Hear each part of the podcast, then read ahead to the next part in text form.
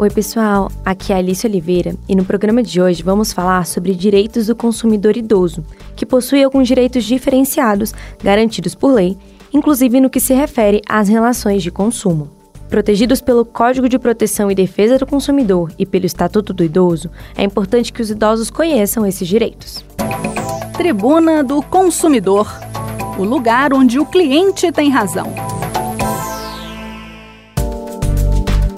O Código de Defesa do Consumidor considera pessoas acima de 60 anos como um público vulnerável e, por isso, assegura alguns direitos específicos a elas.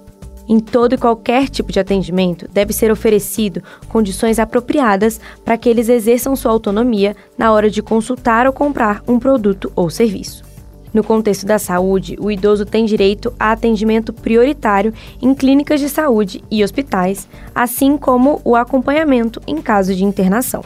Além disso, as operadoras de planos de saúde não podem negar a contratação de um plano para idoso. É abusivo também o reajuste da mensalidade em razão da idade do consumidor idoso. Já com seguros de vida, o contexto é um pouco diferente, já que muitas seguradoras, depois de uma análise do proponente, decidem não firmar contrato com idosos acima dos 60 anos. O PL 2002 de 2019 prevê a proteção de consumidores idosos e, se aprovado, deve instituir regras especiais para contratos de seguro de vida, para que práticas abusivas não sejam cometidas.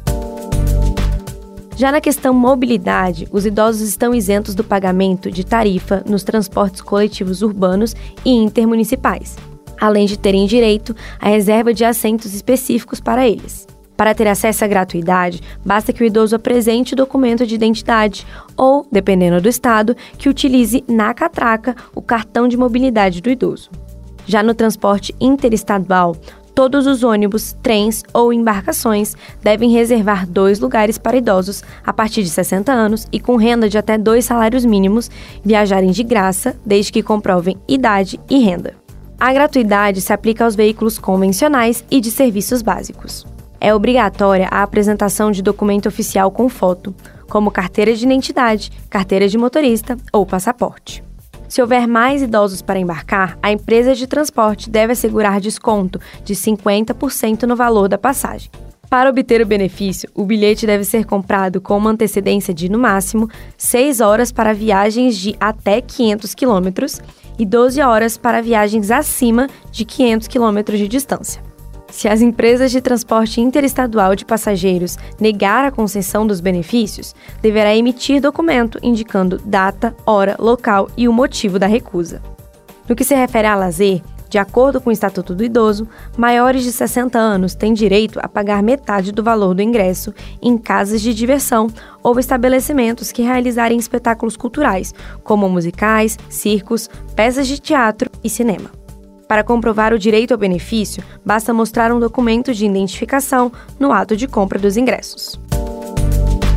Nos estacionamentos, é obrigatória a reserva de 5% das vagas para os idosos. Para usufruir do benefício, é preciso ter credencial, de uso obrigatório, que deve ser deixada no painel, no interior do veículo, de modo que seja possível a visualização pelo agente de trânsito. Se algum desses benefícios for negado, você pode denunciar o fato aos órgãos competentes. As informações são da cartilha do idoso realizada pelo Procon do Espírito Santo. Eu, Alice Oliveira, vou ficando por aqui. O Tribuna do Consumidor de hoje teve a supervisão de Anderson Mendanha e trabalhos técnicos de Pedro Henrique Vasconcelos. Obrigada pela companhia e até a próxima. Tribuna do Consumidor o lugar onde o cliente tem razão.